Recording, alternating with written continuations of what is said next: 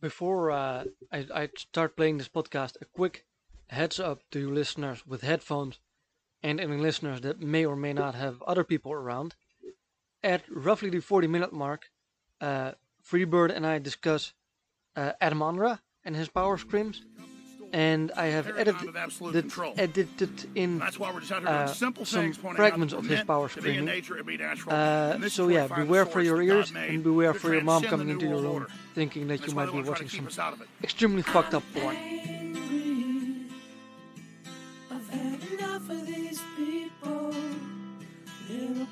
Christian murderers scum, they're giant death factories keeping babies alive.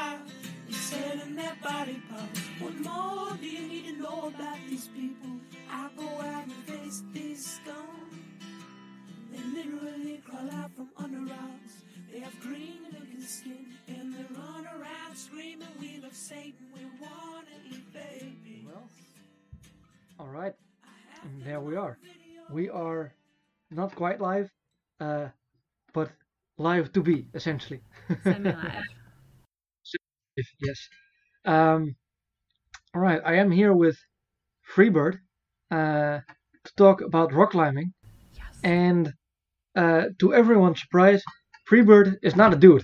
I know it's it's kind of a meme at this point that like everyone thinks I'm a guy, and no, I'm very much not a guy. But I, I get it. I'm a tomboy, so it makes sense. but it's just really funny anytime someone like randomly stumbles into my mentions. They're like, "Sorry, so sorry, bro," or like, "I hope she sees this." And I'm like, "Dude, I'm a lady." yeah, that's. Uh, I mean, how do you any have I? I have. Fuck me, I really can't talk anymore. uh, do you have any idea what causes that? well, I What, know. what's going on there? I know like uh my my profile picture right now is me wearing a Bears jersey. Matt Forte uh, used to be a running back for the Chicago Bears, one of my favorite players of all time. Uh, and it was at a tailgate that I went to. So very much so like the vibe you see is very much like bro because it's a Bears jersey. It's a it's a football jersey. Um, and then I, I'm just like super chill. Like I don't I I guess I don't like come across as like super feminine in my tweets. So everyone's just like, oh, this is a dude. And I tweet about football a lot, and I tweet about yes, I know. climbing. So everyone is just like, bro. And I'm like, well, no, but that's okay. Cool, I'll accept it. Yeah. Well, anyway, um, I'm not here to talk about football because I really don't know fuck all about football. Um, I am here to talk with you about rock climbing uh, because uh, I fucking love it, and so do you. Uh, and so I thought maybe I could like craft uh, somewhere around an hour of entertainment out of this. Um, so let's let's start with some basics. For how long have you been climbing? So climbing for me has been more regular this past year. Um, so I started rock climbing when I was super young. My parents took me to a rock climbing gym, and I loved it. But I didn't really stick with it. It was just kind of one of those things that like your parents put you into to kind of burn some energy. yeah. Um, didn't stick with it.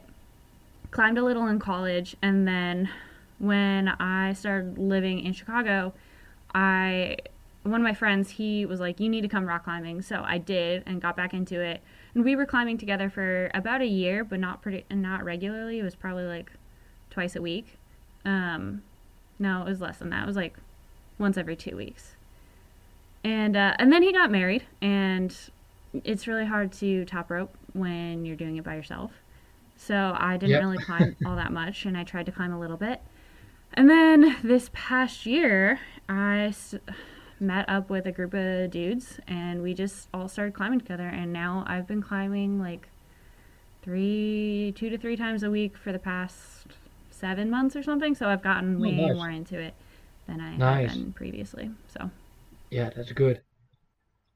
Yeah, so I've been on a yeah, yeah, somewhat similar trajectory. I uh, first started rock climbing about 12 years ago when I was about 12 years old. Um, but uh, where I lived with my folks back then was pretty far away from any climbing gym. So there was like the I guess the National Rock Climbing Club or a National Rock Climbing Society and their youth groups went climbing with a bunch of kids like every every month, a weekend or something. hmm So that's kind of where I started. Uh, like in the last year or two of elementary school, and then I kind of continued like that throughout high school. So every month, when it was of course the season for it, because climbing in winter is not fun, at least not outside. No. Uh, so kind of stuck with that. Then I moved to uh, a bigger place for university. Uh, climbed fairly regularly. Did a lot of bouldering as well because we had a really nice boulder gym there. Um, and then I don't know. I got kind of distracted by other activities that people do in college, such Mhm. as drinking and drinking and more drinking um, as well as some other sports. I got into some Muay Thai, some Brazilian Jiu-Jitsu, etc., etc. Um, and then pretty much after I graduated, so I did my uh, graduation internship in a climbing gym somewhere else, uh, and I didn't climb very much there because I was like traveling three three hours every day. So at some point you're like, fuck, man, I have another hour and a half to get home. hmm So I'm really not gonna go for a, a climbing session after I'm done with work here. hmm Um, but then the last year, I actually got a job in a climbing gym, uh, and I moved to the place where the gym is at. So now I live like five minutes away from the gym, uh, and well, until we were locked down, uh, almost exactly a week ago, last Monday, I was trying to go climbing two or three times a week, uh, and just kind of really pushing it. Uh, so that's me. Oh, and also uh, I've been doing uh, some, well, typical climbing gym work, so some trainings, so introduction lessons. I don't know how it is over there, but there's a lot of um, uh, children's birthday parties that happen over here in climbing gyms. Uh, so a lot of those. And then uh, I've been in training for becoming an officially licensed instructor as well since a while. But that's all kind of going at a very slow pace because everything is locked down. Yeah. So that's roughly my background. Oh, and I, well, I don't go climbing outside too much, mostly just because of time. Uh, because, well, the more I could climb outside, the better. Uh, but still, I had an opportunity to go a few times this year, which was very nice. Alright, so with that out of the way, um, are you, like, when you go climbing, do you mostly go to the gym or do you mostly go outside? Oh, I, I live in the Midwest, so it, it is about as flat as flat can be. So there's no real good places to go outdoor climbing near me.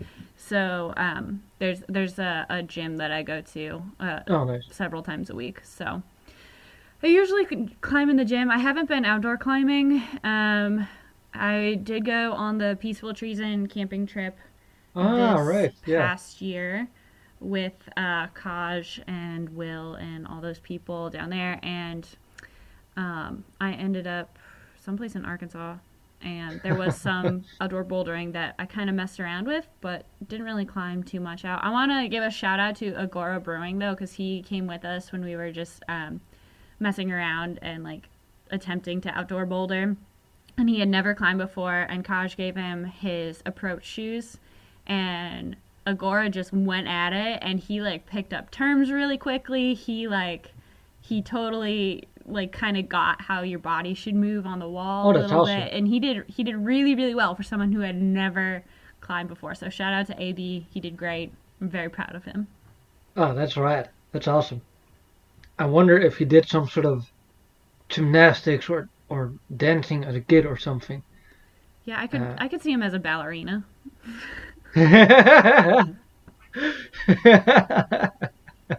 yes. He's got, he's got the grace in there, so Mhm. he, he could do that. But yeah, like no, I was um I was like projecting a section, and I don't even think it was an actual route, but it was just something I was like, oh, I could probably climb this side of the of the boulder. And so I was Mhm. projecting it, and Kaj and I were like kind of figuring out where the best places to do holds were. And I was like, oh yeah, I could probably flag out this way and make a reach like this. And AB tries it, and he just goes out and he's like, flag, this is what it looks like, right? And he had like a great flag, and I was like, What? wow, if you can pick up that right away, like, I'm impressed. That's really awesome. Yeah, that's one of those things. Um, I think that's possibly one of the hardest things for beginners to pick up on. Um, at least if they don't, like some people actually have some talent for it and they pick up on like that. Like it's Mhm. just immediately. But some people, they just, it takes them forever to find out what the correct kind of body positioning is. hmm So, uh, for those listening that aren't familiar with uh, rock climbing terms, flagging is basically when you um, stick like a, a foot out pretty much across the wall, um, generally uh, in the opposite direction of w- which way your hold is, essentially. Yeah, So the what it does opposite is- of where you're moving to. Yes, yes, exactly. So it gives you uh, kind of a counterbalance uh, to release uh, a hand to move on to the next hold. Um, that, along with um, heel hook and just kind of uh, dropping your knee or Mhm. like really, really turning your knee in, is one of the things that you don't well, most beginners at least you don't seem to do naturally. hmm So Yeah, it's very weird movement. And like if you've never rock climbed before, like the the movements are very I think different than what most people are used to because most people when they do climb, they just kind of climb holds like a ladder. And most of the time in rock climbing, aside from the very beginning, like the very beginner um, routes, most of them won't be set where you just climb like a ladder. You actually have to use different parts of your toes and your and your heels and yes, exactly. your hands and stuff. So, like all those movements, like flagging and drop knees and toe hooks and heel hooks, all that stuff is just so unnatural to most people, and Oh, it, yeah. and it takes a while to learn it. Oh yeah, and I mean even among more experienced rock climbers, it still is a, a massive issue. So uh, for those who aren't in the know, um, rock climbing has this fantastic thing where it really just builds up in grade. Um, so it starts. Uh, well, as a European, I go with the French scale, which starts at one or two, but realistically starts at three, and then it builds up to. Uh, I think the hardest thing ever climbed at the very moment is something like 9C or 9B plus. Um, so we have a couple of routes uh, at level two in our gym, which would translate to five two or five three in America, and then I think in America it goes up to like 515. Um, I'm not entirely familiar with the way the American grade system works, but Yeah. So I was Yeah. I was looking at the grading uh, conversion that you sent me before we hopped on, and it, it's a little bit different. So um, in so for people who don't know, there are two different, really two different kinds of climbing that you can do. One is bouldering, and that's about like 15, 20 feet, and you're just Yeah, kind of yeah. like you're going up a route. Usually, it's in like the most technical way possible. And then there's top roping, which is what I think most people are familiar with, which Mhm. is where you have the harness, you're clipped in, and you're going up a really tall wall. Um, in the states, we have two different grades for that. So the five, um, what you were talking about with like the five four, that's going to be a top roping um, grade. Yeah. So that's like a super super easy top roping ga- grade. And then when it comes to bouldering, um, we usually have grades that are like V0 on up. Um, yeah, exactly. Yeah, so the hardest, harder ones are going to be like around V10. Um, and you don't see those a ton in American gyms, but yeah, like from what I understand from my friends who climb like boulder outdoor regularly, V, Mhm. like each grade in bouldering should take you about a year to master. So if I were Sounds climbing, right. yeah, if I were climbing outdoors, I would still be at a V0. As of right now, I'm probably at about a V3, which is still not like super great, but yeah, so like when you were talking about your your gym, the 5.4 is going to be um, like a top roping grade. So I Yeah, guess exactly. in the states like a V0 or a VB would be Mhm. that grade. Right, right, yeah. So, uh, as far as bouldering goes, uh, we kind of use the same system, but it's also kind of not the same system. So, the conversion that I see here, that's not entirely true from my experience. So, something that is, say, a 5B climbing route does more or less compare to something that's like a 5B boulder. Mhm.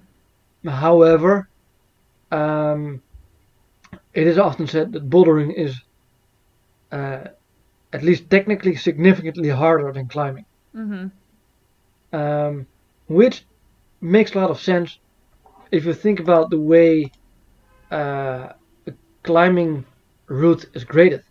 Um, so there's a bit of difference between the way it goes inside and outside, but roughly you can say any um, climbing route of a particular level uh, is not going to be that level all throughout the route. It's probably going to be be a bit below it, and then there's going to be uh, a smaller portion, generally roughly the size of a boulder, uh, about 15 to 20 feet. That's the crux. So that's where you're really going to struggle, and then, well, depending if there's anything left in the route, uh, the rest is going to be relatively speaking easy again. Um, so what bouldering does is essentially takes the crux or the, the very hardest part of a route and says, you know what? All this fucking fluff around it, we don't need that. Here you just have the very hardest part of the route and good luck with it.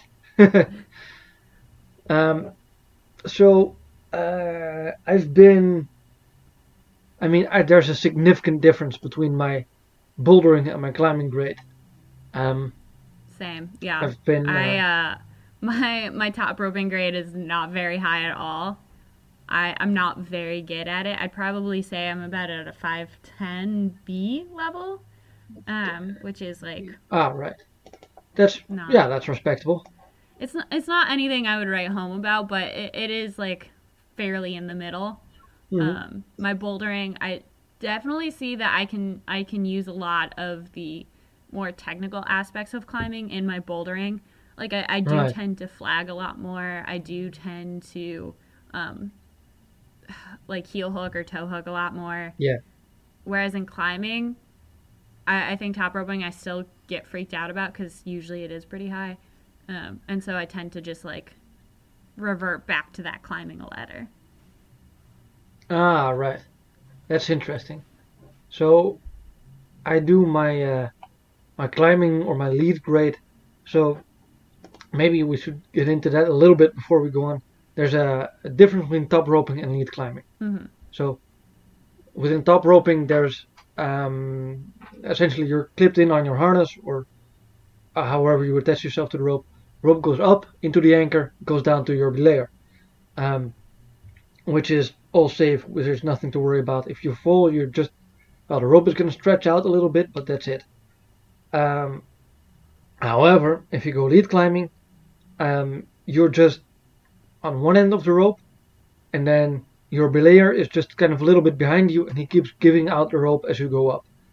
And then every, uh, well, depending on what kind of uh, area you're in, indoors it's generally every two-ish meters. So that's what every, uh, say, six-ish, little more, say eight or ten feet. Yeah, it's about There's yeah. In, in my gym, it's about like eight feet in between clips.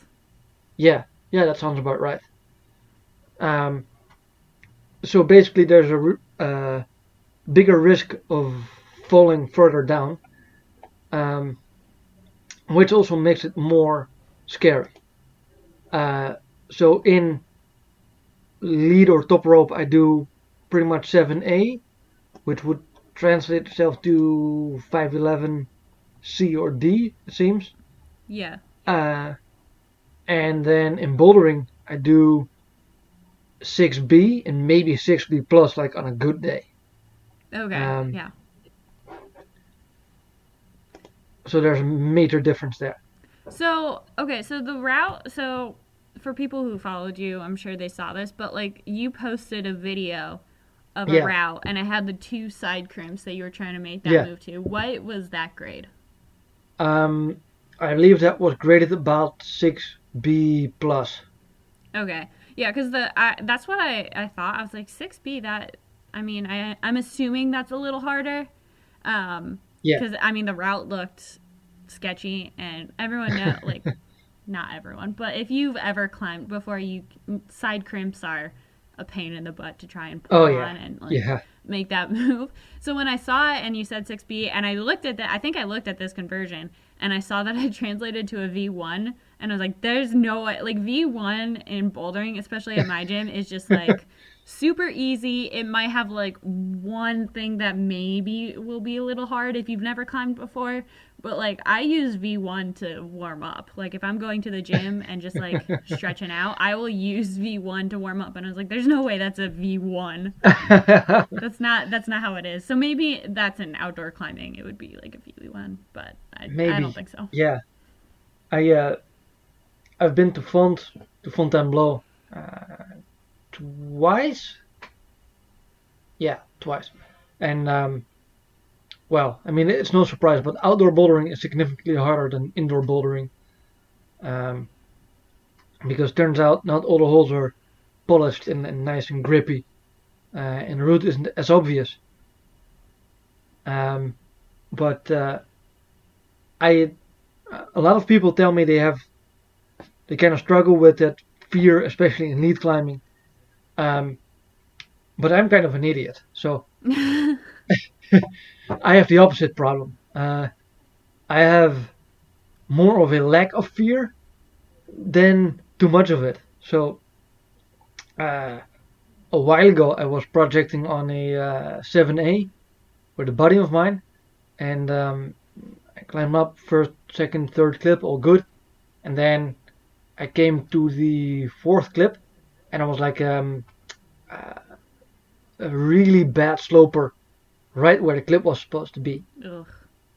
and right under it was kind of a left right crimp, and then a little bit further up to the right, there was um, uh, a big like underpull jug. Mm. Um, so my thinking was, well, you know what? If I just grab this underpull jug with one hand and put a heel hook behind the left crimp, I should have my left hand free for the clip, Oof. which That's a stretch. I did. Um, except the heel hook wasn't very good. So as soon as I kind of pushed on the opening uh, of the uh, of the snapper on the clip, uh, I put too much pressure, essentially, or too much rotational force into it, and then my heel hook slipped off and I fell down. Oof. Yeah, which is a really nasty place to fall down because now you have all of this rope out as well. Yeah. So you're above your head and you've got a whole bunch of rope out, and your belayer has some more slack down below as well, just to give you some space. And goddamn, I I ended under me my belayer. So my Oh no, thank you. You're making me not want to lead climb. Like I was supposed to take a class with one of my friends so we could get lead certified at the gym, and then Governor Yeah. Pritzker, this uh, wonderful governor that I have in the state of Illinois, he decided to shut down all workout classes. So my gym is Ah, like, uh, we can't do we can't do lead classes anymore. And I was like, ah, that how sucks. is someone supposed to learn how to lead climb if you're just gonna tell us not to? And it's really annoying because a lot of the really cool routes at my gym are lead only routes, and I'm Yeah. like, I want to do these, but I can't. it's very Mm. Yeah, yeah. I am very glad I know how to lead climb because our gym is very lead focused as well. Um, so really all of the very cool shit, and especially everything that's 6C and above is just not a top rope anymore. Ugh. Um, and of course, you can't really hang in a top rope uh, in the overhang. Yeah, yeah. So, I mean, I I fucking love the. I love climbing in the overhang. It's um. I don't know why exactly, but it's just. It's more powerful and it's more. Uh, it's weirder in a sense. So. Um, there's a lot of tension building involved essentially. So you have to keep body tension uh, at all times basically in the overhang because if you don't, you're just gonna be hanging like a fucking sack of meat out of the wall. Oh yeah. Uh, so sometimes, especially when uh, when you have to clip, because then you're only on three points uh, for well a somewhat extended period of time, and you have to drag the whole rope across. Uh, I almost make like a 180 where I almost stand with my feet above me, Mm-hmm. um, or with my feet like beside me on like a 90 degree angle. Just keep more tension there. Uh, it's really, I enjoy it immensely. Uh, it's also scary as shit, especially if you're lead climbing. Like, oh fuck, this hold isn't good. Ah fuck, this isn't good. Ah fuck, now I have to clip. Now what? oh, yeah, I lead climbing scares me so bad, but that's why I have to do it because top roping used to scare me really bad. And there's still some days where I'll just be like on a route and I'm working on it, and I just look down and I'm like, oh, this is I don't like this. Or sometimes, sometimes my buddy will be del- belaying me, and I'll get to the top and. I know he I know he knows what he's doing and I know that we always check each other's knots and stuff before we like hop on Yeah. a wall but like I'll be at the top and I'll be done and I'm like, what if my harness fails like right the second? And there's just like that Yeah. split second of holy crap, I could die right now. But I haven't Yeah. died yet, and uh, I, I work not. very hard on making sure that I don't die and that my friends don't die when I belay them because I don't want to be on the hook for that. Yes, yes. I uh, also uh, keep a policy of doing everything in my power to prevent myself and my friends from dying when climbing. Mm-hmm. Um, so yeah, we check each other's knots. We belay the way that you're actually supposed to belay. Um, we keep our hands on a big rope, even with like a, a GriGri Mm-hmm. or something other semi-automatic. Um, however, we have in our gyms uh, like groups of uh, Belgians, uh, particularly Walloons, so the French-speaking part of Belgium, and they're awful with belaying. Like, it makes my hands sweaty when I see them. So, I don't know what the exact policy is in America, but the policy over here in the Netherlands is that if you have a lead climber, uh, you spot them until the first clip. So you just kind of keep your hands up, uh, and well, not to catch your climber in case of a fall, mo- more just to kind of uh, guide them to the ground in a way that they don't smash their head on the rocks. Um, and then you keep the rope pretty short until the first three clips. And then from there, uh, you can take a little more distance from the wall to make your um climber a little bit more comfortable as he falls. Mm-hmm. So, what these Belgians do is that, first of all, they don't spot, um, they just kind of stand back. And secondly, as soon as the first clip is in, they give out a ton of less slack on the rope, Oh no. walk all the way back, and then our climber just goes up. And there's so much slack that the rope is actually on the ground until the second clip. Oh no. Oh no. Oh no. I'm like, what in the hell are you doing? No. Mm-mm. What do you No, think? Yeah. What What do you think you're you're going to do when your climber falls? Jump backwards? Like this is this is idiocy. Ugh, yeah. Uh, my gym, I I haven't like I said, I haven't gotten lead certified yet, so I Right. I can't lead, but I have watched enough people take the test to know that like they are very very strict on you know keeping your hands up until I think they even say you have to keep your hands up and spot your climber up until like the second or third clip, um, and you have to like be very very vigilant about how you um, like how much slack you give and if you're listening to your climber on how much slack they want and stuff. Yes, exactly. And yeah, even when I got belay certified for top roping, I had to I had to do it like three different times because they are so persnickety about like is your not is your not good um, do you know exactly what you're looking for when the rope is in your harness um, do you know how to keep your hand on the brake rope do you do you like know all these things and like they Mhm. are they are so stingent on it that oh yeah. even if you came from a different gym and knew how to top rope, if they've never seen you before, they might say like you know how to do it, but we won't certify you for our gym until we like are very comfortable with you climbing here. So Yeah. they're they're really vigilant on it. Oh yeah, that's uh, as far as I'm concerned, that's great policy. I um, we have, well, we're a lot less strict in that sense uh, over here. So we just we're just like if you have any kind of um, certification from like your mountain club that you can climb, or you say you have enough experience, and we'll just kind of have a look, then we'll just say it's good.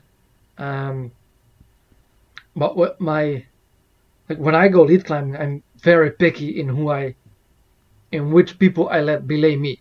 Mm-hmm. Um, in top rope, I don't really care all that much because it's just you know they just have to pull in the rope and then they have to let me down. But Yeah. uh, in lead climbing, I really want someone uh, that not only will belay me in a safe manner, but also in a comfortable manner. So, uh, what you'll probably find uh, when you start lead climbing is um, i- in a moment that you want to clip your rope. Um, you kind of pull out a whole bunch, and if your belayer isn't anticipating that, you're gonna have this feeling, ah, shit, rope's stuck. So then you're gonna have to wait it like a moment, and you're gonna get more rope, and that's really annoying. Because especially if you have a bad clip, you're kind of like you're not comfortable. So you get even more nervous if you have to like pull twice. Um, and there's like a bunch of little things like that that I just want my belayer to do that right. Mm-hmm. Um, because it also indicates that they are paying attention. Um, and that's possibly the most important part. That I want my belayer to pay attention to me when I am lead climbing. Mm-hmm. Like, it's fine by me if he kind of bullshits with other people um, when I'm top roping. But at the moment I need climbing, I want to be the center of attention for my belayer. Yeah. Because, well, I'm just doing something that Uh, I won't, don't want to say particularly dangerous, at least not in the gym. But it's, a, it's got a very heightened risk factor. Mm-hmm. Um, so, yeah, there's that. Uh, are you the same with your uh, top rope belay? Am I am I the same with my top rope belay? Oh yeah, with Mhm. my in terms of safety, um, yeah, I'm pretty. There, so in my group of people that I climb with, there are three of us that are certified, um, and usually it ends up being uh, two of us that are climbing top rope together. Yeah. So I have climbed top rope with the same person for a while now. And by this point, we're very comfortable with each other. We know exactly what to look for. We know, like, Mhm. I know what um, to look for at the top because he doesn't like it when people bring him down prematurely if they think that he's done. He likes to give the signal, and it, he's had a couple times where people will, like, think he's at the top and they'll start bringing him down, and he's like, I'm not ready to come down yet. I need to, like, make one more move. So we've just Yeah. gotten really used to each other's tendencies, and then I just started climbing with actually an old college friend I reconnected with. Uh, oh, cool. and I'm starting to learn her tendencies as well. But yeah, as in terms of climbing and and top rope belay, I usually am pretty like strict about not strict, Mhm. but I, I guess I I would want to make sure that everyone knows what they're doing. And most of the time, the people I will I climb with um, can climb higher grades than me, so I know that they know what they're doing because they've been climbing Yeah. longer than I have. We did have um, one of our friends in our friend group. He started climbing about six months ago when the gyms reopened. And Oh, right. yeah, they were locked down for too long. But he started climbing Oh, about six months yeah. ago, and he started coming with us. And we finally got him to a point where he's like, he picked up everything super quickly. Like he's climbing really technical, difficult stuff, and he's able to do it well. Um, he still has some stuff to learn in, in terms of like basic Mhm. technical stuff, but he's like pretty good. And he has been watching us belay each other for a while now, and so he's like, "Oh, I'm just gonna take a belay test and see if I can do it." So we're like, "Yeah, you should take a belay test." So he Yeah. did, and he failed. And he's like, "Oh man, I can't believe I failed. I thought I did everything right." And we're like, "Yeah, well, we wouldn't have let you belay us anyway." And he's like, "Well, then why'd you guys let me like tell me to go take this test?" And we're like, "There's no classes right now. You got to learn somehow." So Yep. so uh, he was like very mad at us for letting him take the test and then after he took the test and failed it we were like yeah no we wouldn't have let you belay us there's no way you ha- can go from never having belayed f- before to passing a test to then like taking care of your friends lives essentially yeah. so we're like uh no we'll just like teach you and stuff but we're not letting you belay us Yeah, that's a, a very wise policy. I um, ah, let me think. Have you ever been uh, multi-pitch climbing? i haven't no i I Oh, do man. watch a lot of climbing documentaries and I, and I love watching other people do it, but I have not done it. I I love multi-pitch climbing. I love it even more than like regular climbing. I even have a, a whole book right here, Ooh. multi-pitch climbing in Europe. It's uh, just a book of all the most like beautiful multi-pitching areas throughout all of Europe. It's uh, kind of a goals list because everything in this book is fucking hard. Like Ugh. it's almost everything is 6C at minimum. So that's 511A at minimum, which is significantly more than I'm comfortable lead climbing outside Mm-hmm. at this moment.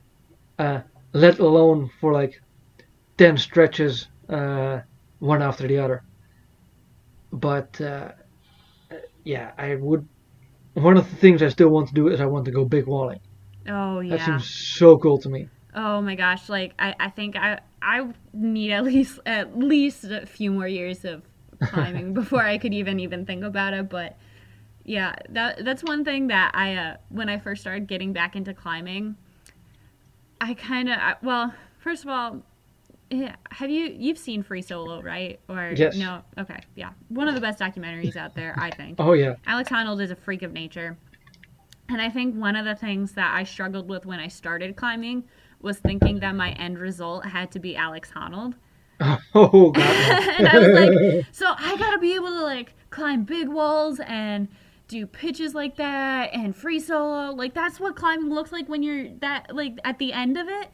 Yeah. And then, you know, the more I started climbing, it's like no, everyone has their own level of climbing and some people will only be comfortable Yes. bouldering bouldering in a gym and some people will go on like multi-pitch big wall expeditions to climb. oh yeah. But everyone's a climber. There's no like prerequisite for how much you have oh, to Oh, yeah. climb to like be a Yeah. climber.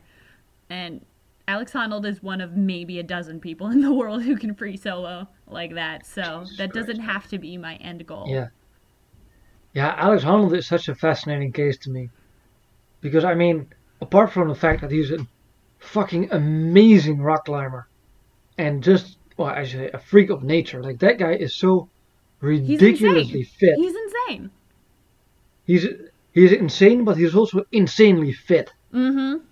I remember um, uh, a couple of years ago he did some crazy record where he set like the speed record on two big walls and then some fucking uh, long ass run uh, through all of Yosemite.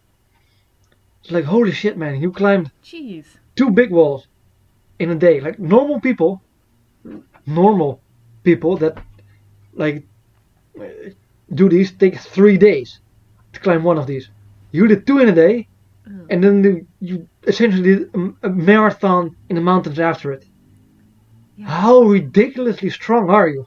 Oh my gosh, yeah, he's he's insane, and uh, to be able to free solo like he does too is just oh, it's it's Oh, nerve wracking. Yeah.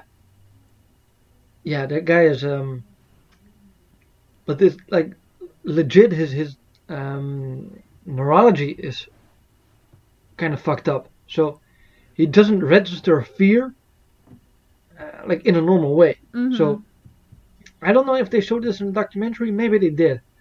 But I think they put him under like an MRI or some brain scanner thing and they just like showed him uh, a bunch of pictures of just like general scary shit. And um, his uh, amygdala, I think it was just up like a little bit, but not really. Whereas with normal people, it would light up significantly more. Oh yeah, yeah, I think that So was in just- the movie too. yeah. Yeah. He just doesn't respond to, to fear the same way that normal people do. Um, I, it just doesn't kind of register as the same risk uh, or the same danger to him. So, yeah, he doesn't kind of get the same incredible fear impulse as like you and I would if we were to go free soloing. Um, Which I, honestly, free soloing is not on my bucket list of climbing No. things to do No, ever. I will never, I will never free solo, and I'm pretty comfortable saying that. Like I, I Yes. don't feel weird about not having that on my bucket list. yes, I uh, I like being alive too much. Oh yeah, for sure. For sure. Have you ever watched? There's another climbing documentary that I really like. It's called The Dawn Wall. Have you seen that one? Yeah, I think.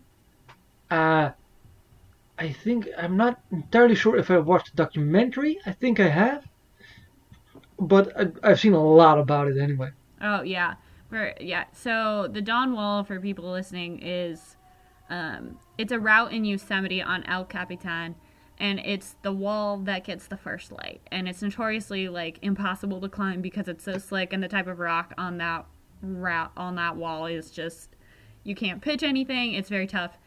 And Tommy Caldwell, probably the best climber in the world, in my opinion. But hmm. Tommy Caldwell basically put together a, a route on that wall, and it's insane. And the documentary talks all about it. And Tommy Caldwell, another person who is just crazy insane. Oh yeah, His type of clou- climbing is a little bit more realistic for most people, I guess. yeah, yeah, yeah.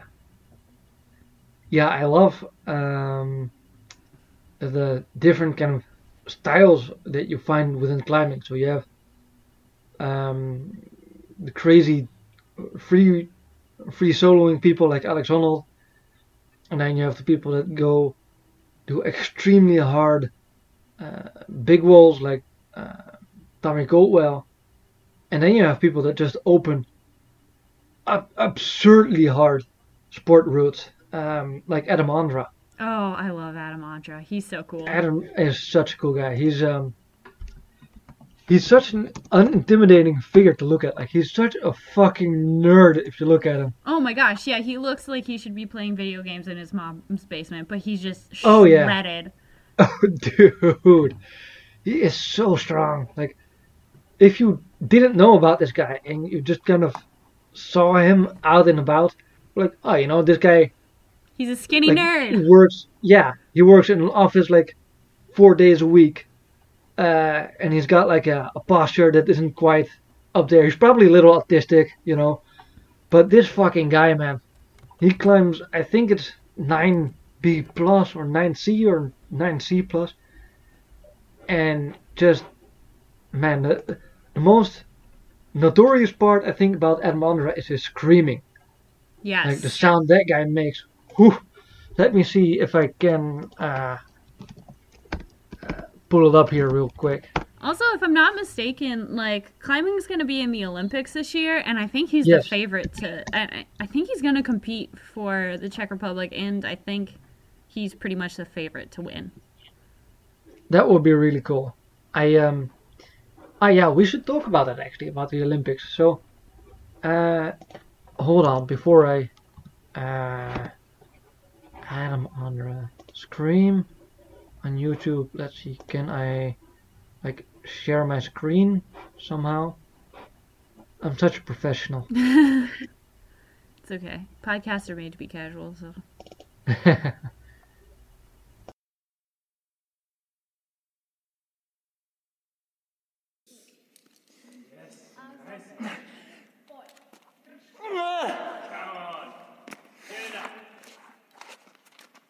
Yes.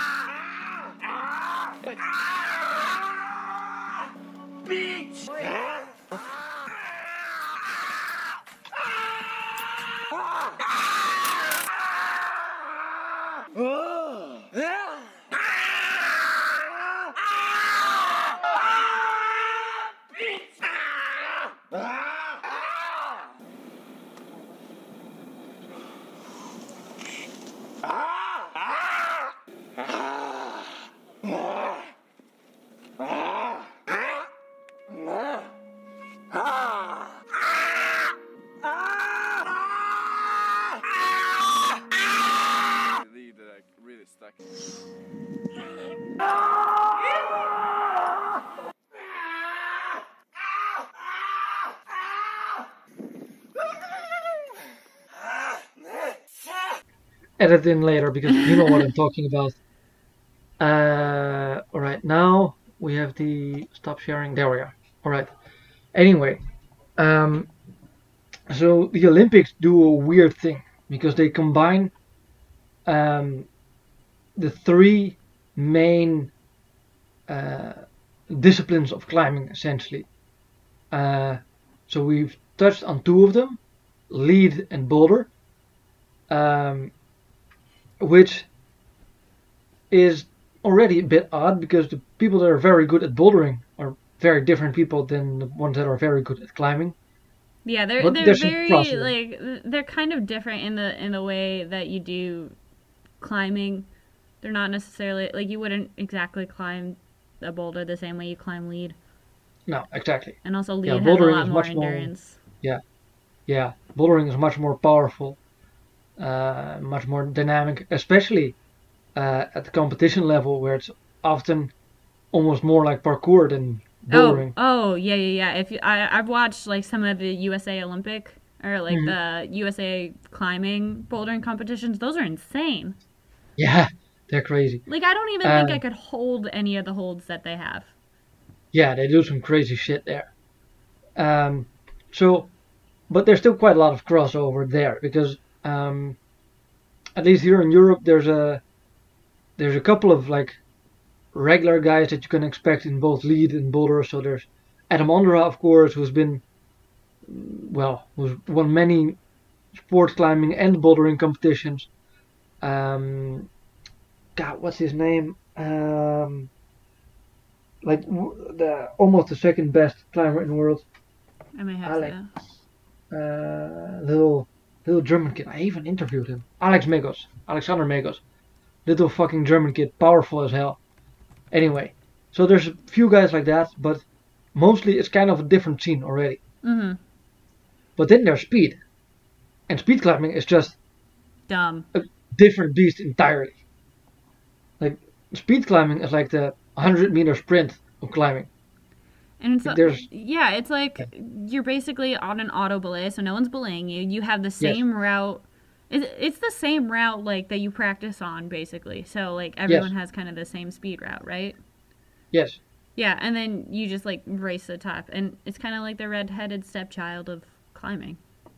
yeah, I mean it's amazing uh, to watch like speed climbers do their thing. They are so ridiculously fast, like they fly up that wall. Um, but it's a very different skill set than regular climbing. Um, so that makes for a very strange combination. Uh, because the people that are going to be competing in the Olympics likely are mostly uh, essentially traditional climbers. Because like they are pretty good at bouldering and are pretty good at lead. Um, but basically everyone is going to have to train really hard for the speed. So I'm really curious to see uh, what's going to come of that. Yeah, I think I was reading something. Um, I, I don't know when it was or what outlet it was, but it was talking about speed climbing and how basically, like, the, the person who could win gold in the Olympics could be a speed climber because it is such a specialized Yeah, uh, sport. And then speed climbers, you know, they, they can boulder and top rope and, and lead. Yeah. So it's not like they're unable to do that. And just because of the fact that they are disciplined speed climbers, um, it, it could lead to that advantage of climbing or winning a gold. But from what uh, from everything I've seen, like Adam Ondra is pretty much the shoe in to to win anything at this point. yeah, probably.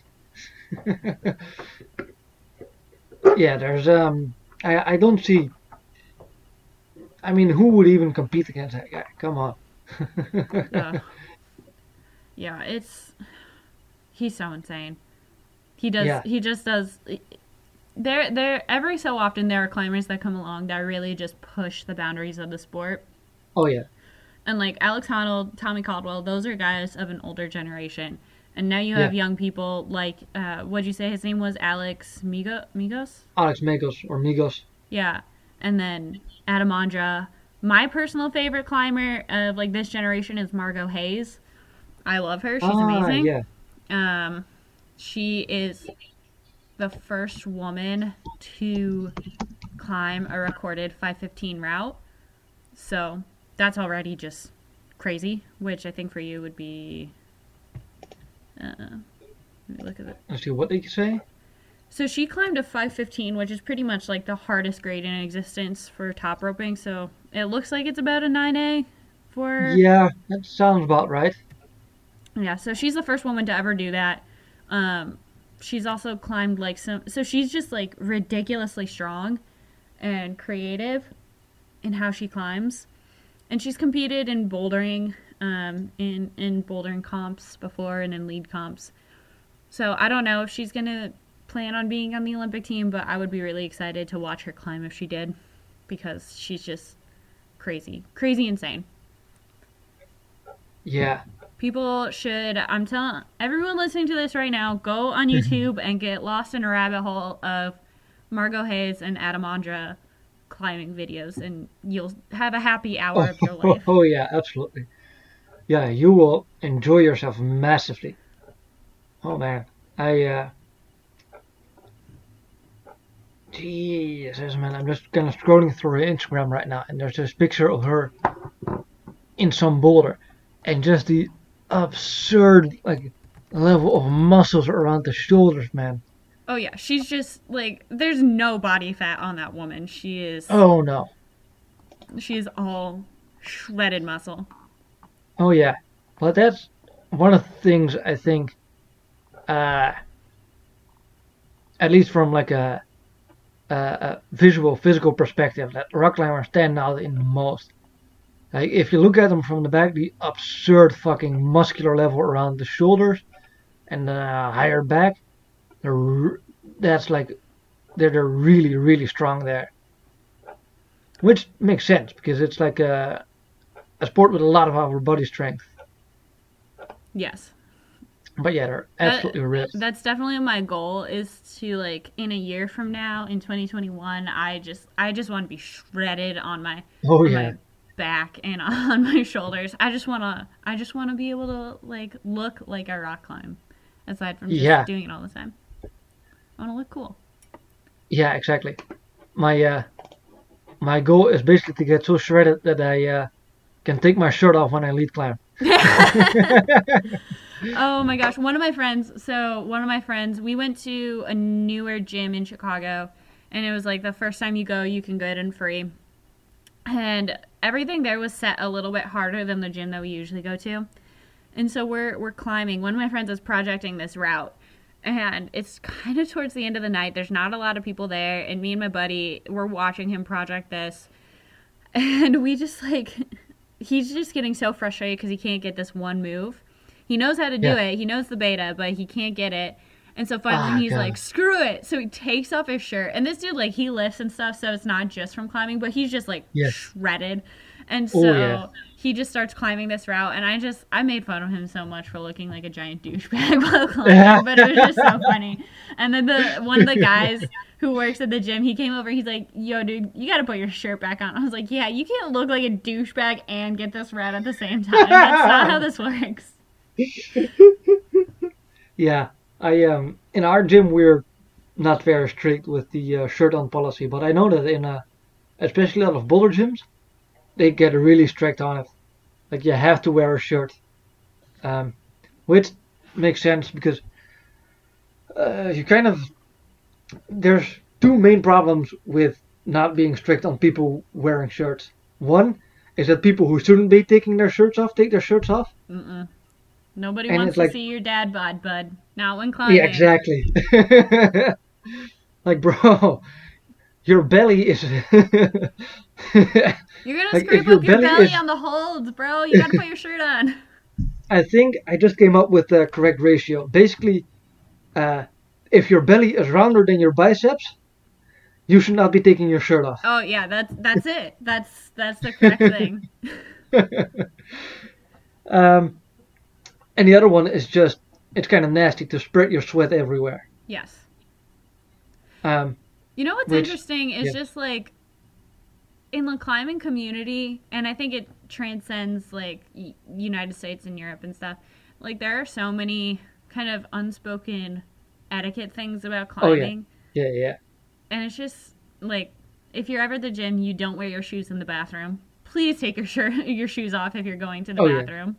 No one wants your nasty climbing shoes on the bathroom floor. yes, Uh, just like, you know, watch out for everybody. Like, don't. And I will say, at, at the gym I go to, there are so many more people who are willing to cheer you on than make fun of you for your climbing. oh yeah, Because, like, all my friends, we go climbing and we'll invite someone new. And even if they're working on, like, a VB and they are just starting, we're like, yes, let's do it. Let's see this. And there are so many Oh, more yeah. people willing to cheer you on than make fun of oh you. Oh yeah, yeah. It's uh, it wouldn't be the like I find myself so often either looking at some climber and like Ale, Come on, or just like being in a at myself and just even complete strangers that are just kind of looking on, uh, that are just kind of yelling at you just to you know continue or to, to keep up. Come on, you can do it. There's a I would say that especially the gym is generally a very supportive environment. Outside, people mind their business a little bit more, but in the gym, it's very, uh, yeah, you're you're kind of expected not to be uh, cracking jokes uh, at whomever is struggling in a route. Yeah. You always see those like those memes or those tweets about how people go to the gym and feel judgmental. And I definitely the first time I started climbing a lot with my friends, I felt really self-conscious because I wasn't very Yeah. good. But now I feel a lot better and like they never once made fun of me for being able to only climb a few things. They're always constantly helping me with beta and just being super Yeah, yeah, encouraging about exactly. everything and it and it's so it's it's such a I feel like it's such a different environment than some other gyms that you might go to. Yeah, yeah, I think um, climbers are generally very passionate uh, about climbing. So if you go to the gym, or well, if you just go climbing and there's other climbers around, they're not gonna. Well, unless they're assholes, but there's not too many of those. They're not gonna try and shoo you off or or uh, judge you differently because you climb, well, not beyond a particular level. they're always just rooting for you to to finish it and to have a good time and to get better. Um, and that's one of the things I love most about the rock climbing community. Um, it's a very positive environment. Mm-hmm. Yeah, I, Um, I, I love it. yeah. It's yeah, it, it's definitely the highlight of my week a lot of times, especially during Yeah. COVID lockdowns and Oh yeah, this bull crap that's going on. yeah, exactly. Yeah, it's um, uh, I find that really kind of strengthens that uh, friendship you have with your friends as well. Um, because well, there's a lot of trust involved, and there's um, because of how intense it is, uh, you get really close to each other. Yes, and also, yeah, in in a lot of situations, you actually do have each other's lives in your hands, so you better Yes. not fuck it up. Yes, exactly. Yeah, you're uh, you are in quite a few situations very literally um, holding a few millimeters of rope that are gonna help your friend from not dying. Um, so yeah, there's quite a level of trust that is involved there. Um, man, another ah yeah. So what is the like the the single craziest thing that you've ever seen while you were climbing? People doing dangerous shit or just I don't know, crazy things occurring. Oh man, that's a great question. I don't know if I have anything like crazy insane.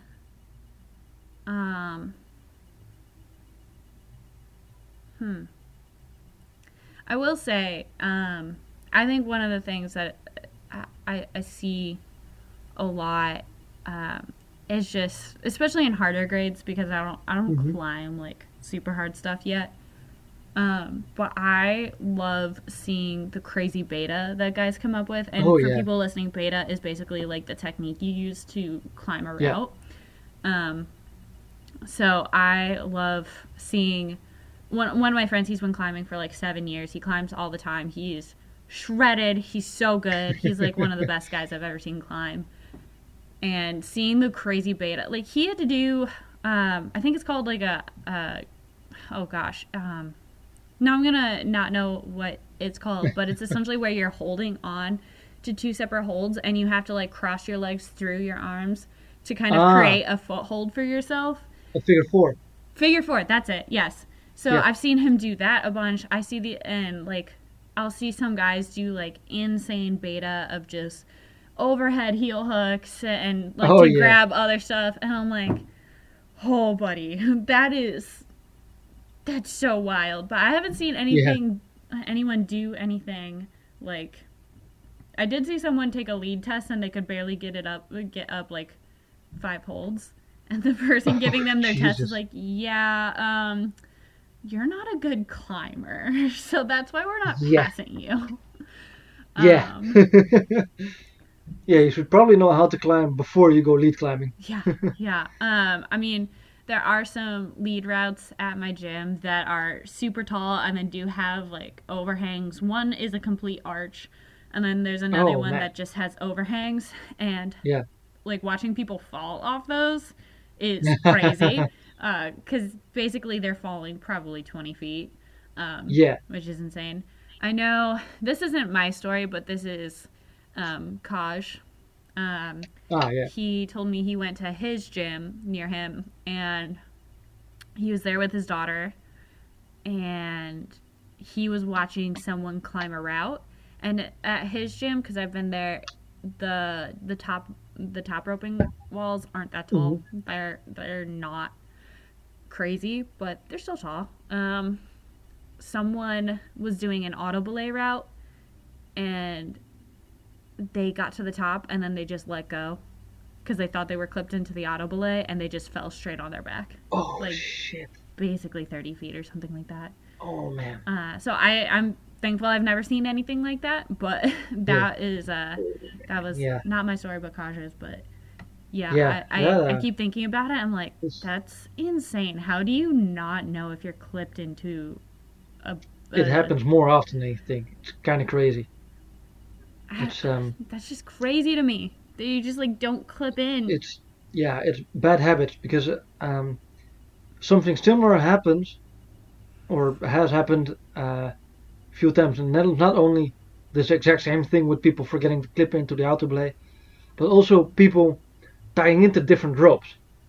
So you have a, a climber and a belayer that tie themselves into different ropes, and then the climber gets up and he yells down like, "Okay, block, you know, just let me down." Uh, belayer pulls in the rope, and the guy hangs in, and whoop, down he goes. How does that even like? Are they? How do you even top It's- rope with someone on a different rope? That seems so crazy. It's bad habits and not paying attention. Oh yeah. It's uh, You never, you never yeah. want like that's one thing you never ever want to see at a crag, at a gym, and anywhere is people die or like people getting seriously hurt because other people were stupid. Because like you really truly have to take responsibility for everything you do, like how you clip in, how like your your good belay habits. You truly Yes. have to take responsibility for that, and if you don't, like someone else will die. yes, exactly. And it's uh, one of the things is I do one of the reasons I insist with my friends so much on partner checking on every single route is one just habit building, and two is it's not that I don't trust them to tie in a rope correctly. Like I have climbed a thousand routes with these people. I know that they can tie a figure eight knot and that they know how to put a rope through a GriGri. But what's going to happen is, especially if you're pushing, you're going to get tired. So you're like in a two, maybe even three hour climbing session. You're absolutely knackered at the end, um, both physically but also mentally, because there's a lot of uh, fear going on and you're focusing. And so, you know, you're just go through the motions.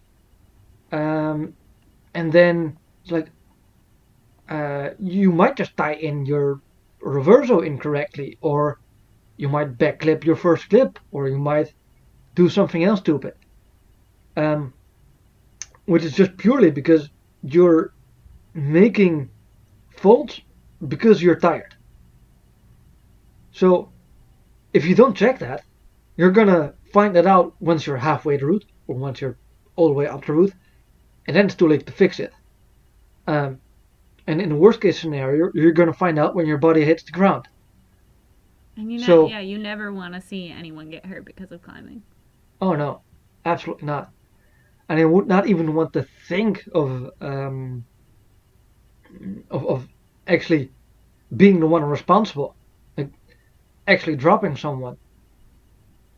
Like holy shit, I would feel guilty as hell for the rest of my life. I I know I joke with my my buddy that I usually climb with. I joke with him because sometimes he'll start, he'll like go approach the wall before I even check his knot, and he's Yeah. like, "Well, you know I got it." And I'm like, "Yes, I know you know what you're doing, but I also don't want your mother to call me and be like, "Why'd you kill my son?" uh, by dropping him on a route. So just let me like just let me count it real quick, and I'll make sure that um, that it's good. And also, Yes. my mother would not want to contact you and come after you, so please just check my knot. Yeah. yeah, I joke something similar with my friends. I like when we uh, forget the partner check and either of us approaches the wall and we're like, oh wait, we still have to check. I'm like, oh well, the worst thing that ha- can happen is that either of us fall to our death. Oh, yeah. you know, final solution style. Um, so, let's see, one of the craziest things I've seen. Um, I haven't seen too much super crazy things myself. Um, so, one thing I saw is when I was uh, multi pitching in Italy with a friend of mine. Um, and we had just like reached the next relay. So, the next like place to, to kind of gather up and exchange gear and uh, start the next route. And some Italians below us, I think it was like three people, all very old, old gear, everything, and they were making uh, a relay in the weirdest manner. So everything was perfectly bolted there. So there was like a few bolts in the wall with a, an iron chain in between them, everything was taken care of. But these guys decided to put like little Prusik ropes and slings left and right on like single bolts, which had me like, what the fuck is going on here? Um, but then uh, my instructor, who's like training me in becoming an instructor, um, she saw some crazy shit in the Belgian Ardennes. So there was this dude climbing with his wife, and this guy had clearly been doing it for, I don't know, many years, say 10 years, 20 years, whatever. Um, but for her, it was probably the, the first time because she approached the rock kind of like, okay, what is this? And she picked up the harness and she was looking at it like, so what do I do with this? Mm-hmm. Like, how do I put this on? Um, so he ties in and she ties in her belay, and he just, or well, actually, she didn't even tie in the belay. She just kind of waited on the ground, and he just free solos up four bolts, builds a relay on a singular bolt, which is already very weird because there's perfectly fine bolts uh, for like making a relay spot all the way on the top of the route. Um, so he, he built his relay there um, and then belays her up. And then once he's there, he just kind of pulls in the rope and he freely solos up another like four bolts. And they just kind of keep going like that until they're they're all the way up. So he basically just carried her up. Yeah, yeah, in the most dangerous way possible.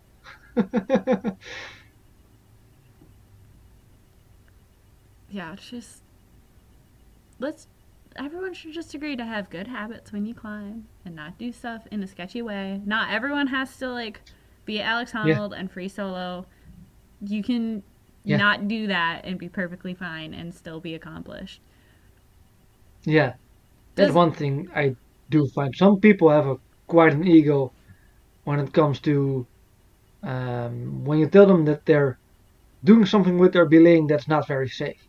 Like, ah, I've been doing this for like 30 years and it's never gone wrong and always works like this and I've always done it like this. Um, and I don't get that attitude. I'm like, what do you stand to gain here? Like, in the worst the worst thing is that you make your own belaying more secure. So why are you getting upset at someone telling you a more secure way to belay your climber? Yeah. Some people are just set in their ways and they just want to do it their Yeah. way. And it's Yeah. like, well, okay, but you could be putting someone's life at risk. But whatever, you know. Violate the Yeah. NAP, I guess. Yep. Yeah, I suppose. It's um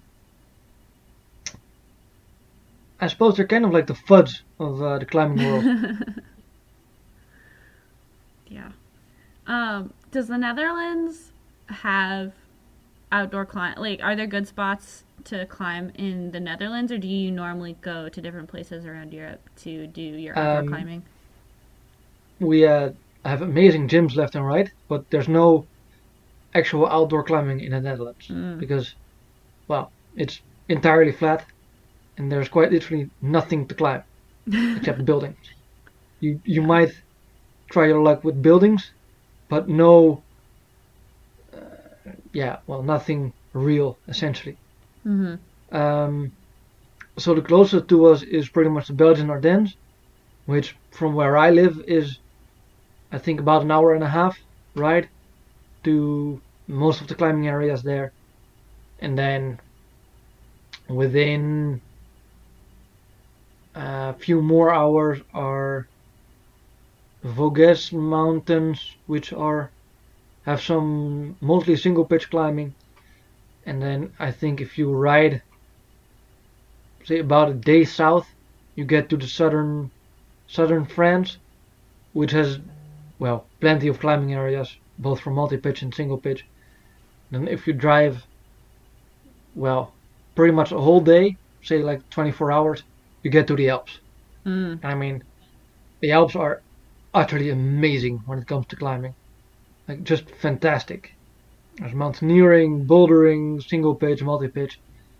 It's um it's heaven. Oh, yeah. I would love to get over to Europe and go climbing, but that's after I, I knock out. So, um, Chicago doesn't have any climbing.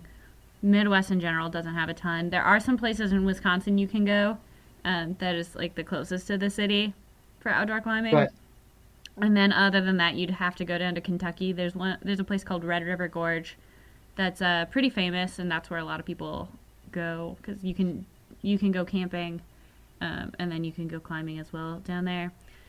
Um, but yeah, like I have to hit because Vegas has really good climbing outside of the Strip.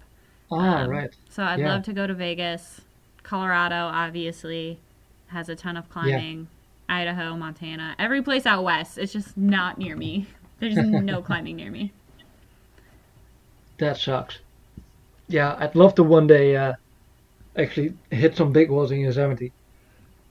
That's still very much a dream for me. Oh yeah, and that's where like for big wall climbing, Yosemite is definitely one of the meccas of where you should be Yeah. big walling because there's just Yeah. so much good stuff and there's a lot. I I love watching um, a lot of the climbing documentaries that they have on Amazon Prime, just about like mountaineers and explorers and climbers, and I'm just like, oh, this gets me so excited to travel and like go different places to try different things. Oh yeah. Yeah.